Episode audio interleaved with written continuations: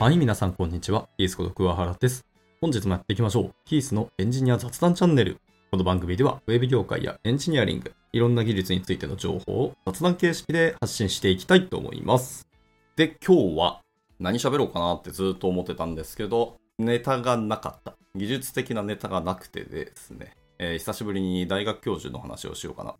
思った次第です。まあ、これを話すきっかけとなったのが、まあ、ゆるコンピューター科学ラジオっていう YouTube 配信をずっと聞いててですね、いや、面白いネタがあったんですけど、まあ、その時にそのたまたま大学教授の話になったんですね。その放送内で言ってたのが、大学教授って、まあ、教員メインでやられてる方もいますけど、基本的には研究者なんですよね。で、研究やる合間にえ学生への指導も行うと。で、それは授業とか講義だけではなくて、研究室とかゼミを持って、何名かの学生を担当して、その学生のまあ卒論もしくは修論、えーまあ白論まで行く時もありますよね。のサポートもするというところですね。そんなことをやったりしてるんですけど、そもそも研究員であれば、研究だけに没頭させて、学生への指導とか、相手をしなきゃいけない、サポートをする時間というのは、まあ、正直言うと時間のロスト。も う放送内で面白いことを言ってましたけども、人類の損失ではないかみたいな話もしてました。一応そうですね、各方面、専門の領域の中で自分たちの研究のテーマとかを持たれている方々なので、そういう人たちの研究が進めば、アカデミックな分野で進むかもしれないですし、いろんな科学技術が進むかもしれないし、人類の進化にまあつながるでしょうみたいな話だとは思いますので、学生のサポートは正直にもったいなくないかなっていう話をされてたんですけど、えーまあそんなことは人類何年も何年もあるですね。同じことを考えている方は、まあ、世界中たくさんいらっしゃるし、その中で事例もちゃんとあると。で、その中で紹介されてたのが、プリンストン高等研究所でしたっけ？はい。まあ、プリンストン大学の方は結構皆さん有名だと思いますけど、高等研究所みたいなところもあって、まあそこでは、本当文字通り、研究だけに没頭させると。衣食住とかも環境、研究設備とかも整えて、ひたすら研究者たちに研究させてみたらどうなるかみたいなことをやったんですけど、まあ、詳細は省きますし、完全パクリみたいになってしまうので、実際のゆるコンピュータ科学ラジオの配信を聞いていただければと思いますけど、まあ結果的にはうまくいかなかったっていう事例が出たんですよね。で、まあ、うまくいかなかったっていう判断、判定をした背景とか、そのいろんな物差しで見て、あ、これは失敗だったなみたいな話は全然あるんですけど、一般的な意味でのその研究をさせたら研究成果が出るのかっていうところでの、えー結果は出なかったっていうのが答えになるわけですね。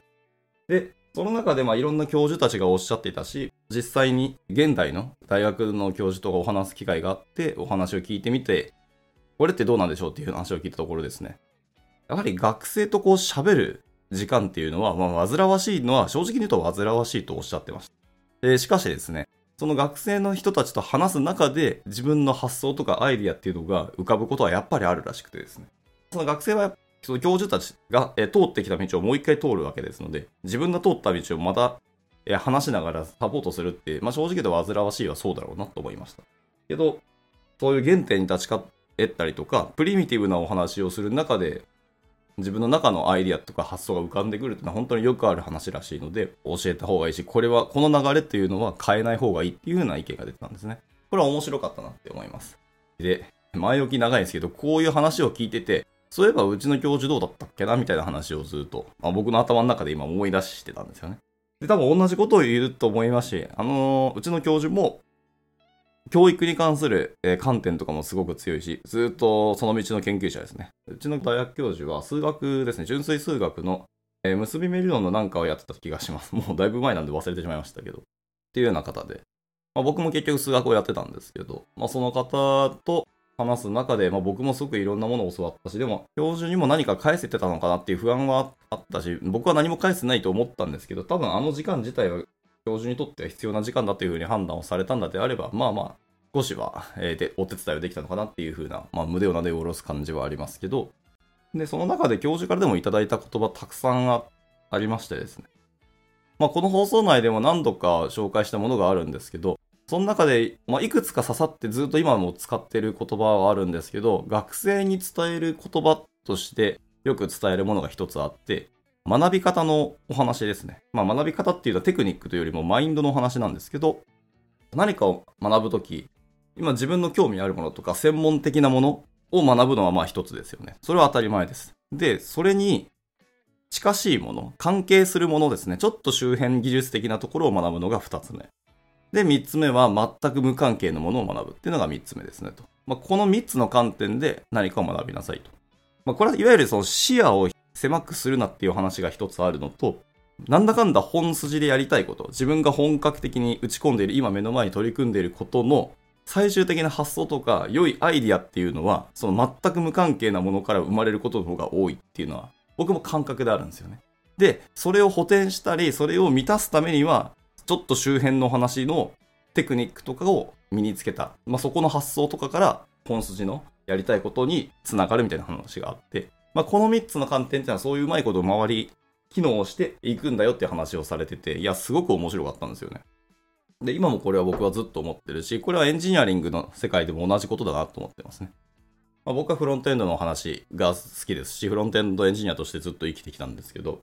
まあでもやっぱちょっとサーバーサイドの話、ネットワークの話だったり、えー、ちょっとインフラの話だったり、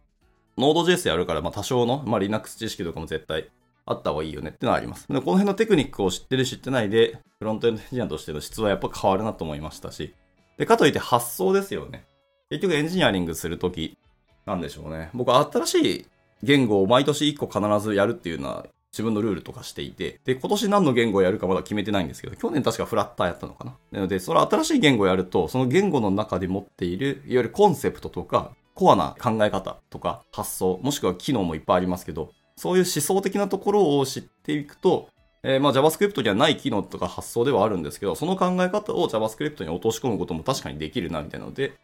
今までやってこなかった設計力だったり、え、アプローチっていうのができるようになったりすると。いうので、まあ、全然今の話はコンピューターの話とかプログラミングの世界にも通用するなというふうに思っていて、これを結構学生さんにも伝えたりしてます。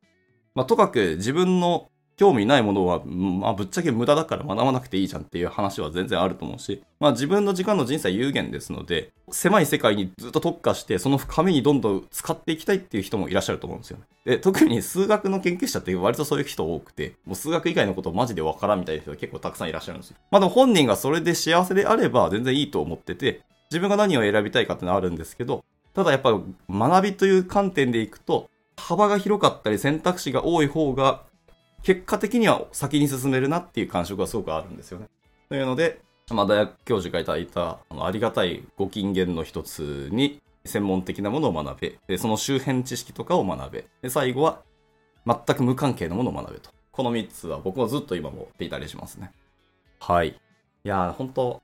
大学教授ってアカデミックな世界しか生きてないように見えますけど、社会人になったらめちゃくちゃ活躍したんだろうなって強く思ったりはしますね。けどまあ、その教授は大学の世界、まあアカデミックの世界で生きていくっていう風な方なので、卒業した僕が社会で活躍すれば、まあ、恩師への恩返しになるかなっていうので、まあ頑張っていきたいところですけどね。さておき。ではではまあ、えー、ゆるーく短いですけど今日はそんな感じで、まあ、お言葉を紹介したかったってだけですので。